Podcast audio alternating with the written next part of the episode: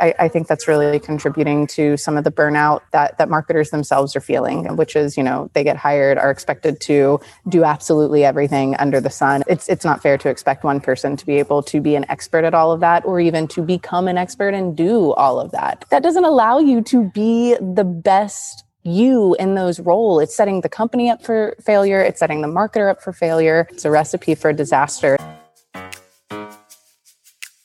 Welcome to Top of Mind, a show where we speak with top marketers, creators, and leaders who are shaping the culture around us. I'm Stuart Hillhouse, and I believe that through great marketing, you can earn the privilege of occupying a tiny sliver of your customer's already overflowing brain.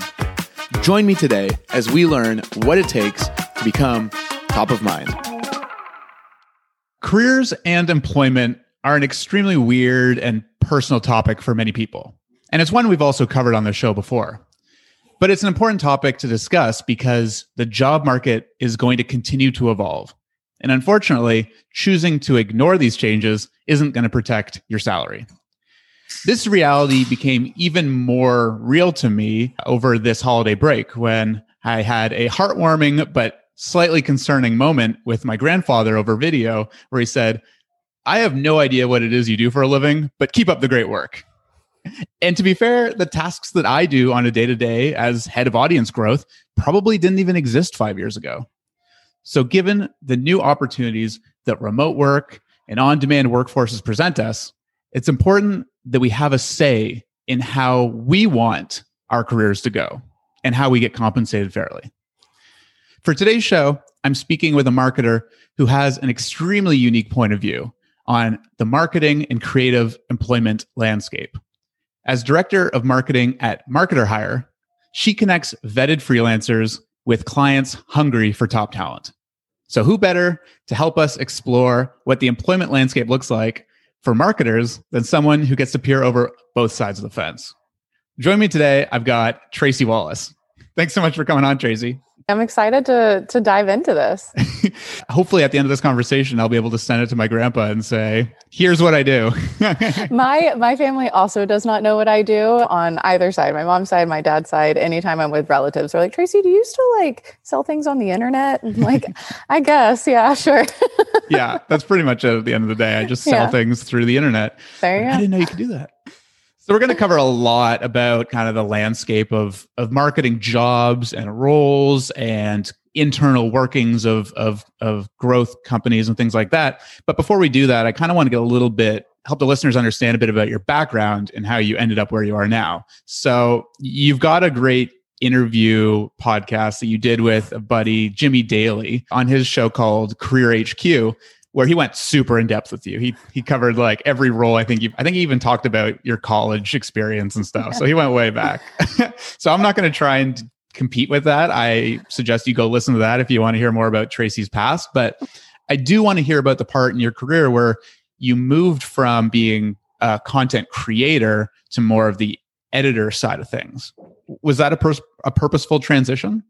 Purposeful. I, I I don't know if it was purposeful really at the time. It happened as a result of needing to scale content. So for a little bit of background for everybody, I was over at BigCommerce for about four and a half years and was running their content marketing operations for about three of those years by myself, just me. And it became really successful.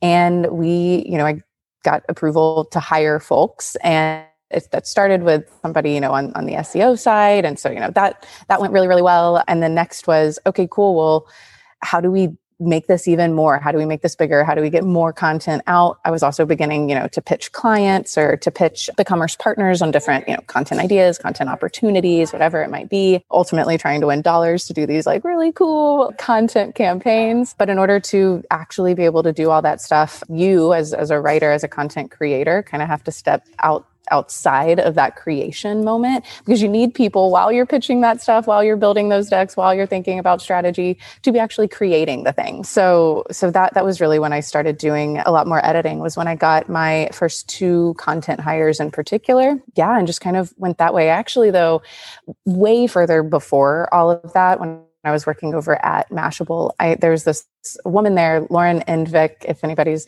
familiar. She, you know, was at Mashable for a while, then was the editor-in-chief over at Fashionista, and then worked at Vogue, and now she's at the Financial Times. I was obsessed with her, followed her work everywhere, and when I was working at Mashable, like begged her to go get coffee with me, and it was the most embarrassing coffee date ever. I spilled coffee all over myself. I don't think she got like anything positive from it, but I did, because she she was really dead set on defining herself as a writer, as a reporter at that point in time, and I thought she was far beyond that in, in, in her career. I had seen some of her edits. I knew she was a great editor. And during that coffee date, she, she had said, look, like, if you want to be a great editor, first you have to learn how to be a really great writer, how to take feedback, and how to write to an editor's feedback. And it's something that I've never forgotten, both in, like, you know, being a writer or myself and making sure that I'm really defining myself that way. And the same thing with, with being an editor and, and training other writers, is that that's, that's a really important distinction and something really important for, for writers to learn.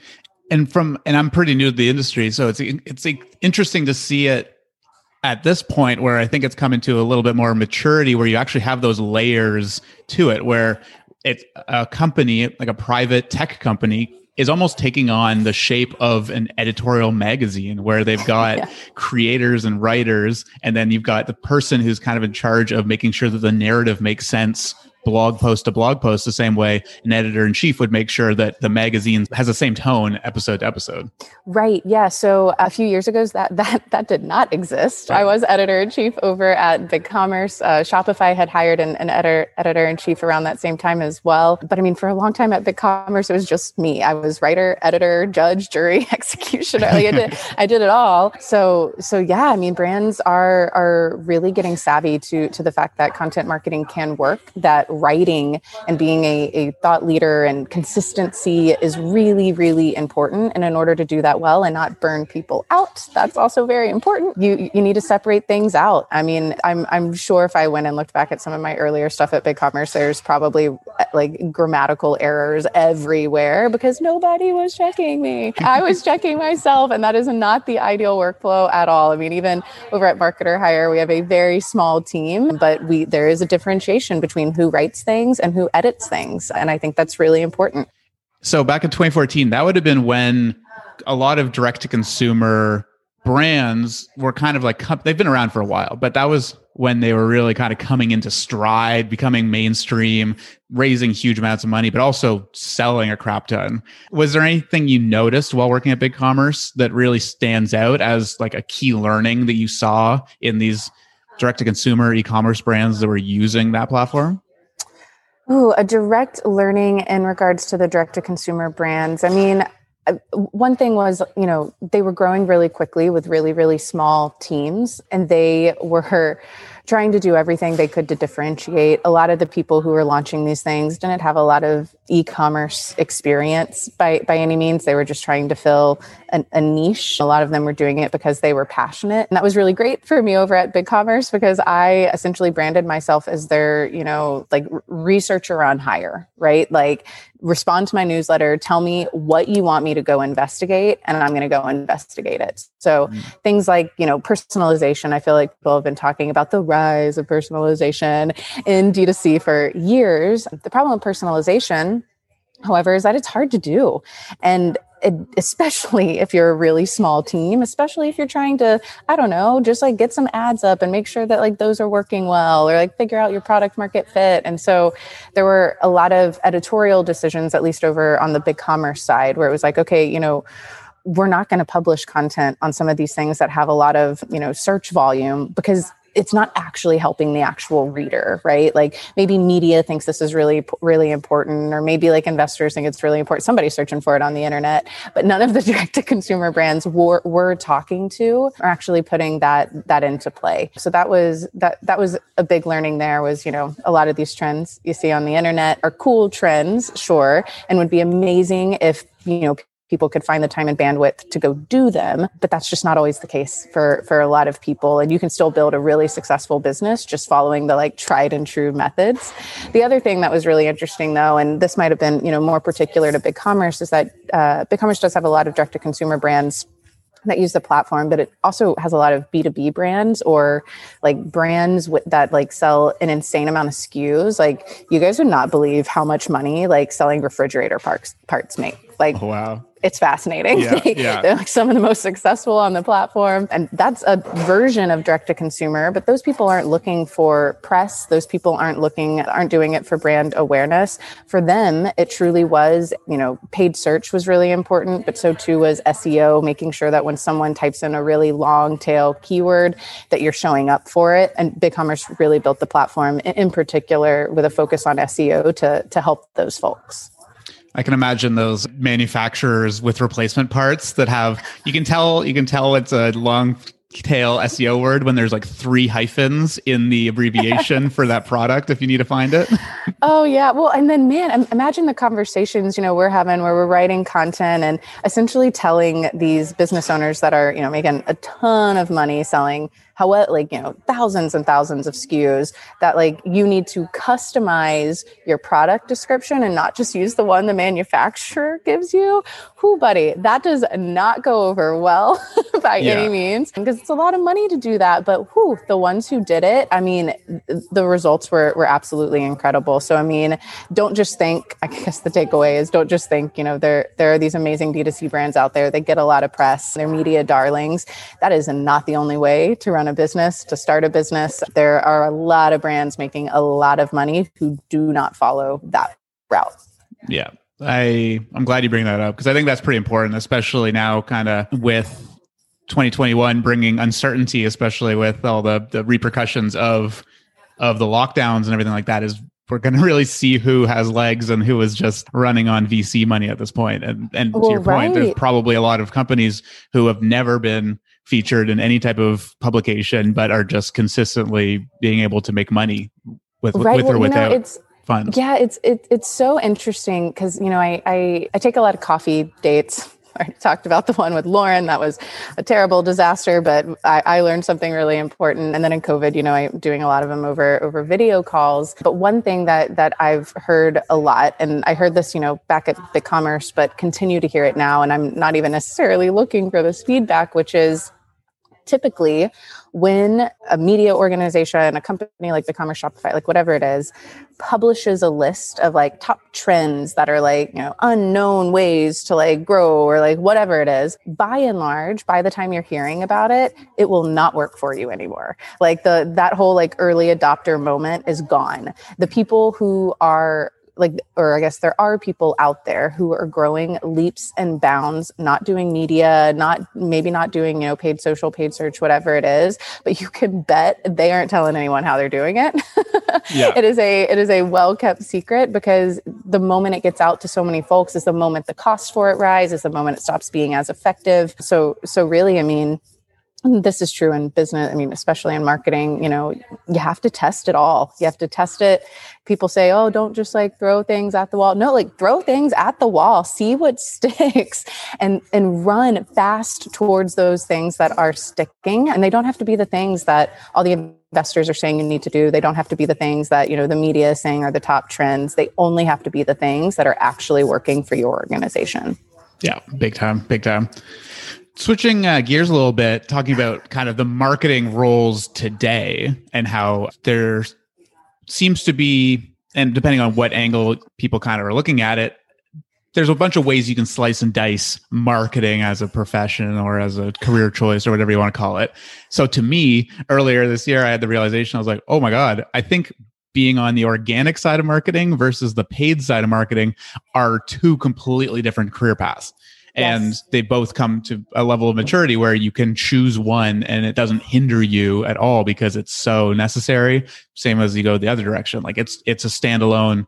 It's no longer enough to be like, a. you can't be a digital marketer. Like what the hell does that mean? You need to be, a, you have to specify what you are. But you have also an interesting point of view on this of how it's it's it's uh, going in a couple different directions based on your kind of perspective now at Marketer Hire, where you get to see companies who need talent, and then you've got the talent there as well who wants to do the work. Can you tell me a little bit about what you're seeing there? Yeah, I mean, let let me start, if you don't mind, with, with a little bit of background, because I am uh, fairly new to Marketer Hire. I joined in September, and before that, you know, was director of marketing over at a direct-to-consumer brand, and then before that, you know, editor-in-chief over over at BigCommerce. So I've worked in, you know, B two B, tech SaaS, and the D two C space, and then also in journalism, way before all that. And and something that, you know, really drew me to Marketer Hire, to to the opportunity at Marketer Hire, was this just like realization, both personally felt, but also seen in so many of my colleagues and the people that I manage, that like marketers are just burnout.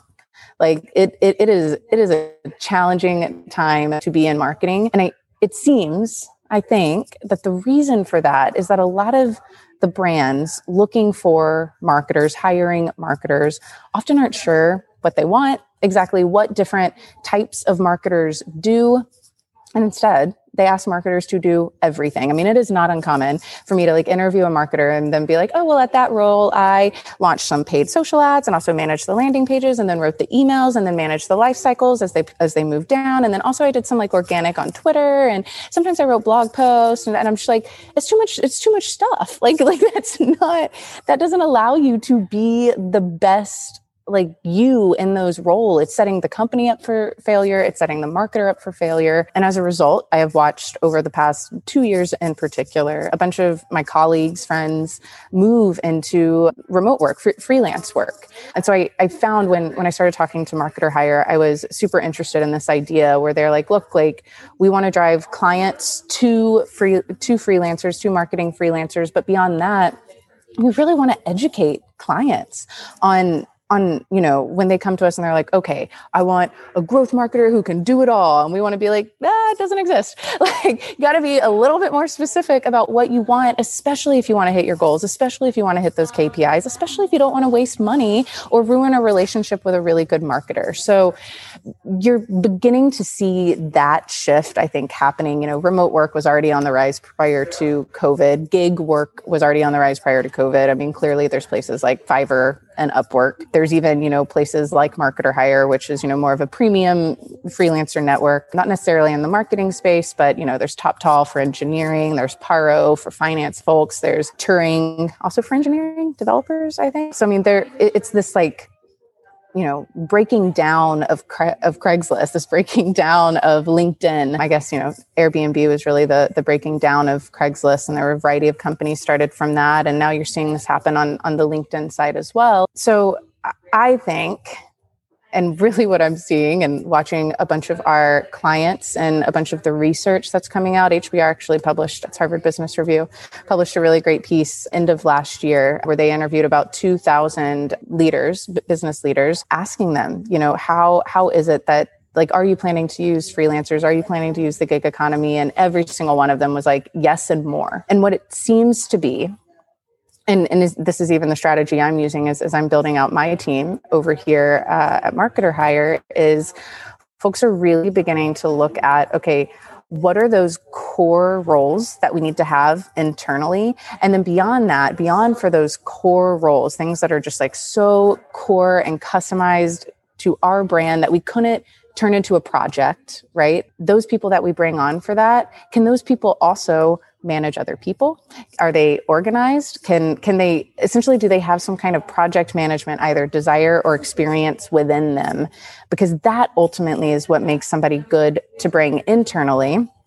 And then as you look out at, you know, all of the different freelancers out there, all the different agencies out there, what a lot of these organizations are doing is breaking out, you know, running Instagram or an influencer program or whatever it might be into very specific projects with very specific K P Is, and then going out there and trying to find the absolute best operator is, is I, I don't just call them that. Those are the people who, you know, do the execution, who get it across the line.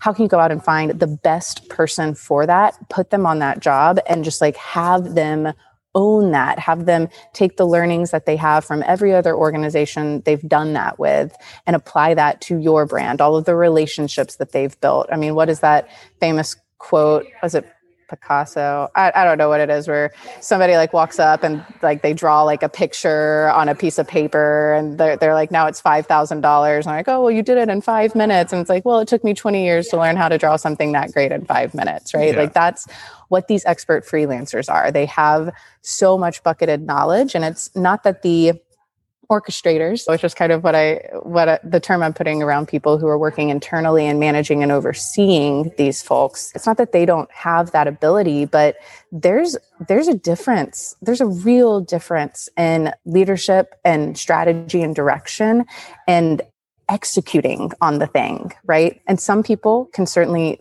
do both of those things, but we're living in an, in an era where mental health is mattering more and more. People are trying to be as cognizant as possible about the workloads on people. And we've all come to realize that like working more than forty hours a week, probably not the best for your health. Also probably not the best for your productivity. And so breaking it out in this way and really getting smart about, you know, who are the orchestrators that you bring in-house, who can then hire operators to execute on strategy, to you know, get things across the finish line is is how I'm really seeing the the marketing world shift and and the hiring world shift. And it's not just in marketing; it's happening with engineering. You know, it's happening with finance. It's it's it's happening across the board. Yeah, I was I was gonna say I, I until you mentioned those examples of other industries doing it, I thought this was a marketing specific one because it's weird. Yeah. I, I I hadn't heard of yeah, like you said, engineering being able to get hired just for a project.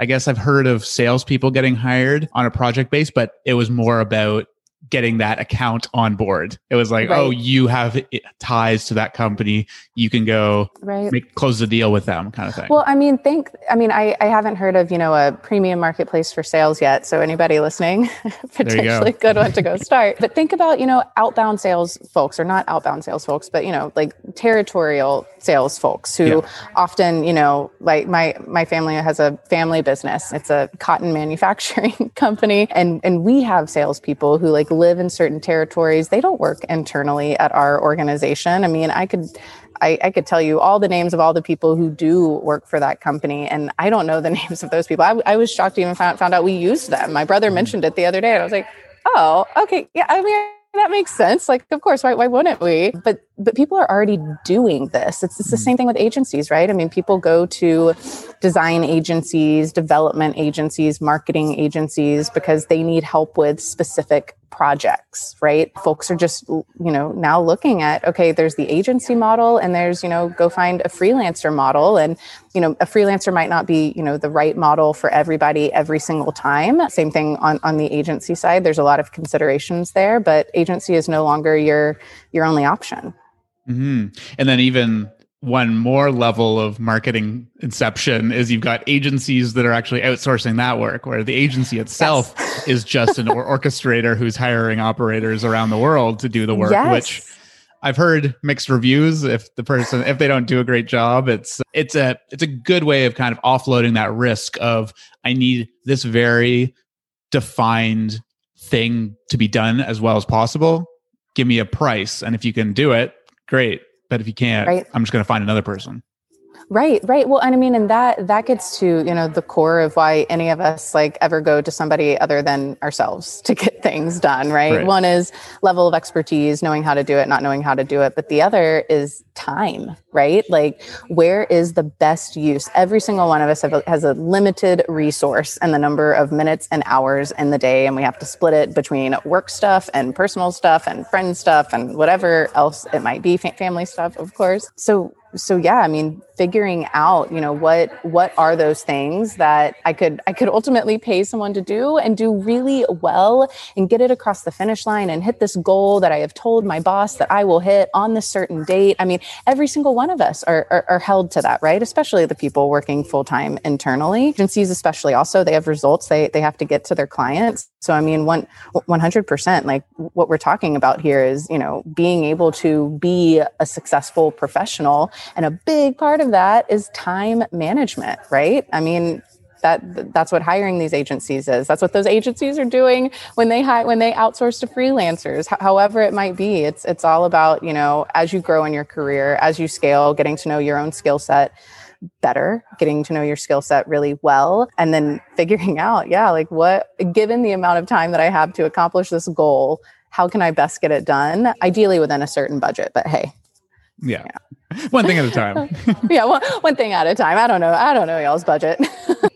So it's, it's probably pretty interesting for you getting to hear from both sides of the marketplace, because that's what Marketer Hire does, is you kind of vet the, the the freelancers and then you find clients that are looking for quality people. What are you hearing from the side of the operators? So the freelancers, the people who are actually just hitting the keyboards and making stuff happen. What yeah. does what does their ideal job or career, or like, I'm, I'm starting to use the term income generating activities as a yeah. way of describing it, because that's really all it's coming down to, is like, if you can find ways to generate income and yep. spend less time, yep. why wouldn't you? Well, look, so there are a lot of amazing marketers out there who have had really terrible experiences working full-time for organizations. And then also, you know, you have twenty twenty in general, in which there were quite a few layoffs and, you know, people really needing to figure out their next step. So on on the freelancer side, I mean, that's that a, a lot of that is is what we see. I mean, certainly we have people, you know, who are really great at being out there and promoting themselves and driving traffic to their website, but not all great marketers do that. And in fact, a very small percent of really great marketers do that. Some marketers, and this is something, you know, I, I hear a lot, I guess, not on the freelance side, but a question we get often is, you know, if if these marketers are really so good, when it couldn't they just drive their own clients? Client pipeline? It's like, not everybody wants to do that. Like, not everyone wants to be like known on the internet for marketing. Like, right. That doesn't make them bad marketers by any means. So on the marketing side, you know, driving client clients and, and leads to marketers from their point of view is incredibly helpful, especially for folks who are starting, you know, freelancing full time. We we really helped a bunch of folks in twenty twenty get started and actually generate real income, often more income than they were making at their full time in in-house jobs. And then, of course, you know, people can do this part time as well. So it's some additional like side income in the case they want it. But but yeah, on their end, it it gives them that that freedom and, and flexibility, right? Which is, hey, this is a viable option, even if I'm not out there writing a blog post every single day or getting on a bunch of podcasts. I mean, all, all of that, which is all of that is good and great and sure and important to do if that's the route you want to go. But it doesn't have to be the route that you go. I know plenty of amazing marketers who nobody on the internet knows, but instead they get their referrals through, you know, people who've worked with them before or like through like whatever else, rather than through, you know, being really great on Twitter or on LinkedIn. Mm-hmm. So, so yeah, so those, those are typically the folks we have over there. Again, trying to help people really focus on actually getting great work done rather than having to worry about, okay, well, how do I pay the bills next month? Because that is stressful. It gives, it makes my stomach hurt. I can only imagine if I, if, if that were, were me in real life, it's, it's far too stressful. Yeah. That's no fun. And then from the, the side of the orchestrator or the person doing the hiring of those mm-hmm. of those operators, I imagine a lot of the same benefits. It's flexible. That could be project based, like very set budgets, very set outcomes. Are there any other yep. any other kind of benefits yeah, well, that so- they're seeing? Yeah, so some some big benefits at at least, you know, when it comes to the Marketer Hire platform is there are no cancellation fees. So and it's, you know, you give us a heads up about five days in advance. We're going to like we'll we'll tell the freelancer, we'll figure out a way to to get things canceled. So in that way, it gives people, businesses, a lot of flexibility, and this is especially true for startups who have to be really mindful of their budget, right? Marketing is really important. It's really important to do the foundations of it right, which is why we see a lot of startups coming to us. But But in the case that there's a pandemic that hits in March and everything shuts down, you want to be able to cancel a contract so that you can keep your business afloat. That's really important. So that's something that that, that we offer, which is a little, you know, different from, from the agency side. And then, of course, it's just the ability to scale up, scale down as you need, being more flexible, as you said, teaching organizations ultimately to be more resilient. And then finally, of course, we're actually helping these people figure out what it is they need. We have, you know, major companies come to us, you know, from the startups all the way to the big guys coming to us saying, okay, cool. Like, I need someone to run my email marketing, but I also want that email marketer to like be good at posting on social. And we're like, okay, probably not going to get those two things. We'll go check our database and see if there's anybody that fits that. But let's talk about what your goals are, and we can help you prioritize, because what it sounds like you're wanting is both an email marketer and a paid social media marketer. Here's what that will cost together. But separately, if you just want to hire one of those, here's what each of those individual roles does. So maybe now the brand is also excited because an email marketer can also do S M S marketing, and they weren't thinking about that, but like that maybe seems more of a priority than whatever it was that they were going to do on social, whatever it might be. We're, we're educating folks, even mm-hmm. including marketers, right? Like, name me a marketer who can like succinctly explain what a growth marketer is. Yeah, that I, I saw someone write that on Twitter. Like, what the hell is a growth marketer? And everyone had a different answer. It's like, uh, can you make the numbers different... go up and to the right? Do that. Right. But isn't that like all of marketing's job? Isn't that every hire's job? To, should to be, right? right? It should be. Right. So yeah, man, we, we just don't have any real definitions yeah. in marketing anymore. And so we're, we're working on that internally. We have a whole role matrix with all of the roles explained, with different names for the types of roles, the tools they use, the projects they can take on. Mm. Don't worry, we will be publishing more of this soon. But right now it's ultimately how we help brands figure out, you know, which marketing, which type of marketer they need, what goals are real priorities, and then what they what they can expect from the people that they hire, and in what amount of in what time frame, right? An email marketer might be able to get a bunch of stuff set up in a month. You hire an S E O marketer, you're going to want them on at least for three months, if not six months, to really be able to see the value of that. And so it's mm-hmm. explaining that to people, setting expectations so that, you know, they're not going to the marketer and then the marketer having a terrible experience, having to do everything, or something being canceled because something didn't happen in a certain time frame. I mean, I, I came into marketing, you know, from the journalism side, but I came into marketing leadership from content marketing and S E O. And the amount of times I've had to explain to people that like S E O does not happen overnight. It does not happen typically within a month, especially if you're starting from scratch. Setting those expectations is, is really important. And so we we try to do that with our clients before they even talk to a marketer, so that the marketer, again, can focus on doing the really great work rather than having to focus on, like, I don't know, explaining like why this individual role is important to a client.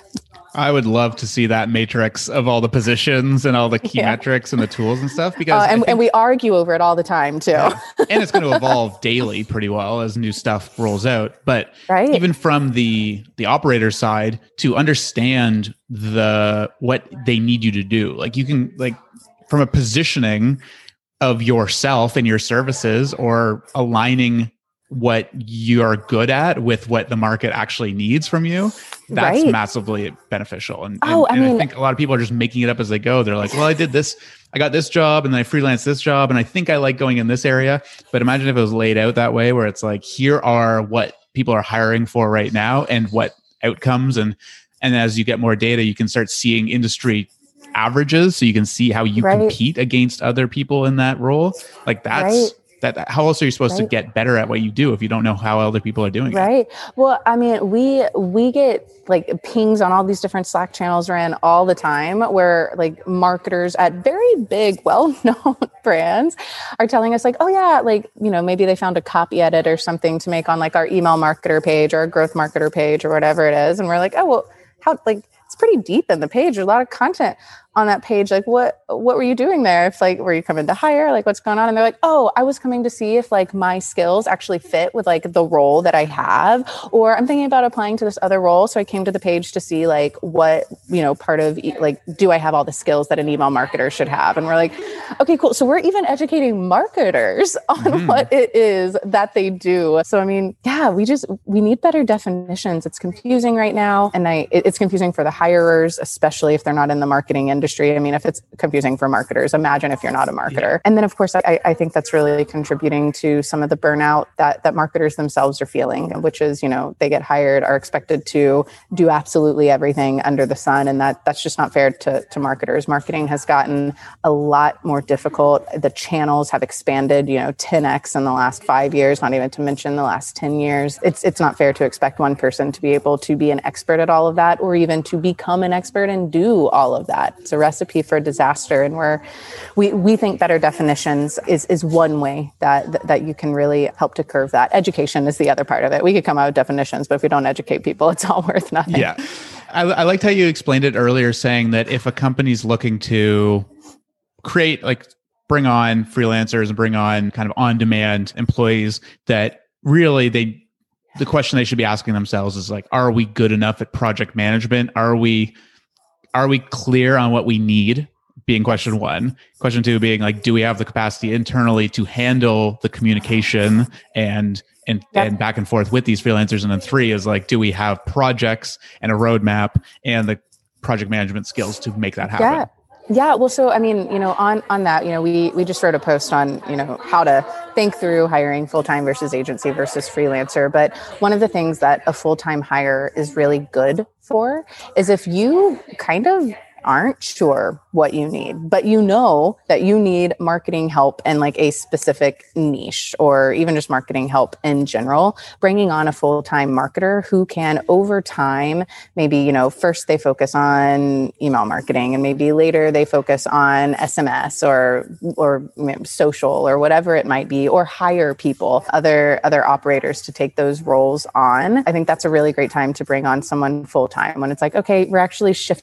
We aren't exactly sure what this is going to be. Versus with with freelancers, what they ultimately allow you to do is you can say, okay, hey, look, we know that email marketing, or say email deliverability, is a big project for us right now, and we need someone to come on and tackle it. But after they tackle it, after like three months, we're not sure if we'll need that person anymore. Dear God, don't hire someone full time for that. Like what, what a failure on everybody's part, right? Like now the person you brought on who like isn't even in this, like, you know, the role that you originally told them they were going to have. I mean, it's just, it's just mm-hmm. terrible for everybody. Versus freelancers are amazing for that, right? You can go find someone, bring them on, cancel the contract when it's done, and like help figure out, you know, who is it that we really need to, to bring onto the team? Like where, where do we really need help? Again, like I said before, throw everything at the wall. You can do that with freelancers, and then maybe hire people in full time to take over those projects for the ones that are working really well. We see with a lot of the startups that are are using Marketer Hire, most of them have maybe one marketing manager who then is going out and hiring, you know, an email person to get email set up, a social media person to get social set up, somebody for influencer, somebody for S M S, whatever it might be. And then as those channels grow and expand, a lot of those organizations then will start pulling somebody in more full time to focus on that. Sometimes, sometimes even pulling in the Marketer Hire freelancer full time, which is also an option. As the orchestrator, that's funny. Yeah, yeah. What what questions should a a marketer be asking themselves if they would like to go the opposite direction and go from full time to a operator, freelancer, um, paid position? What what kind of questions should they be asking themselves about their work or their their career or their lifestyle or anything yeah. like that?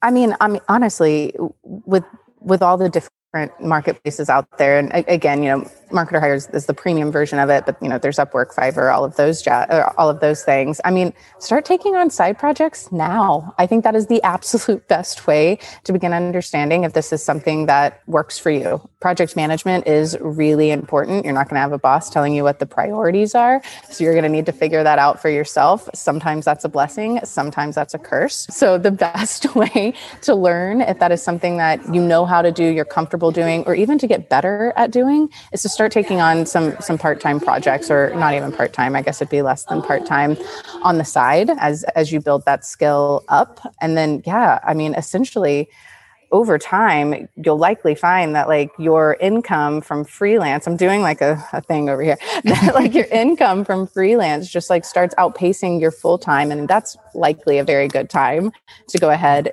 And, and and make the switch. And then, of course, you know, for for people who, you know, are in full-time roles right now and like those full-time roles, and that's great. There's, you know, there's a ton of security and ton of amazing benefits to being with in a full-time with an organization. I would very much encourage those folks to really start thinking about leadership skills, to start thinking about, you know, how to project manage other people, how to explain things to other people. Managing up is really important. Building out strategy and decks is really important. Communicating ideas, especially in the remote world. oh, I mean, I used to be able to communicate some technical ideas, writing something on a board. You know how, yeah. how hard that is over the, like it's, it is a whole thing that you have to learn. And if you can get really good at that and, you know, figure out ways to bring on people or figure out ways to projectize certain things and bring on people to get things over the line, you're going to be moving up in those organizations much faster. You're also going to really be helping those organizations that you're at be more resilient. resilient, figure out ultimately how to leverage this, you know, gig worker economy in a way that, you know, gets them the goals that they need, the work that they need done while, while keeping their headcount lower and their employees ultimately happier because their bandwidth isn't, you know, stretched to the ends. Mm-hmm. Yeah. And that's, that's the kind of a healthy, a healthy mix. If you can grow without everyone feeling the weight of that, that's win-win for everyone. Right. Yeah. I love how much education that you and the team at Marketer Hire are putting out. And uh, you've got a, you've got a webinar series that's going to be launching in the next few months. That's going to really kind of cover these, the nuances, because this is going to be evolving forever here from, from now yeah. on out. It's not well, like it's set in stone. It's going to be ongoing. You're going to be talking about how they think about hiring and growing teams and, and choosing those, those different roles to fill. Right. Well, so when I first, you know, became a like head of marketing, was hiring my own team, was tasked with hiring my, my own team. I went like, you know, probably a lot of millennials to the internet. I was like, cool. What do marketing org charts look like? Like, how do people hire? Surprise, very little out there on that. I think Buffer has some stuff. And I'm like, yeah. okay, well, like this is mostly Buffer trying to get me to use their product. Anyway, not a lot of very good information out there. So a lot of people are, you know, asking stuff in forums. Very few people are willing to share. So this webinar series that that we're going to launch is essentially getting marketing leaders on a live webinar and asking, how'd you grow your team? Why did you decide to hire the way that you did? Why do you have these people in-house? Why do you have these people as freelancers? Why this for an agency? And really just trying to understand the thought process. There's no right or wrong answer here, right? It's it's what's right or wrong for an individual business and organization. What we think, our hypothesis, is that we're going to be begin to see trends by industry, by company stage or size that we can then synthesize and begin to educate folks on, hopefully. This is my like pipe dream, is that hopefully eventually we can like publish a bunch of different types of marketing org charts for leaders so that they can understand, you know, how, how to hire teams for, I don't know, for your industry, for your stage of growth, for the type of budget you might have. Again, it's going to differ by everybody. We want to make these live webinars so that folks can ask questions live. But again, no right or wrong answers here. We're mostly looking, like we're doing this to like find answers for ourselves. Like, how do people do this? I mean, historically, yes, but like, especially now in a remote environment, especially now with teams being, you know, distributed, especially now as maybe some people are going to go back into the office. Like, what does that look like? Like, how do you plan, especially in a world where, you know, budgets for a lot of people have been slashed. People are a lot more conservative than they were prior to the pandemic, really thinking a lot more about risk. So how, how is that affecting marketing hiring? And ultimately then, you know, how it affects marketing hiring is how it affects marketers. Very well put. Oh, that's awesome. I look forward to those. Thank you so much for taking the time, Tracy. That was that was very helpful to understand the whole the whole ecosystem. Any anytime. I'm happy to do it. Be sure to uh, to look up Tracy online, LinkedIn or Twitter. She puts out all this good stuff there. You can find it or at marketer hire dot com. Thanks, y'all. I appreciate it. If you enjoyed anything that you just heard, you're going to absolutely love what I'm about to tell you. If you go online to stuart hillhouse dot com and hit the subscribe button, you'll be added to an email list where I share exclusive content related to this show. This is where I'm going to share my key takeaways from each episode, including my highlights, top of mind takeaways, and next steps that you can do to put this advice to action. I also share some real-life breakdowns of marketing campaigns that I'm seeing around and how I'm using it in my work. So head on over to stuart hillhouse dot com and hit the subscribe button to get your first email. Looking forward to seeing you there.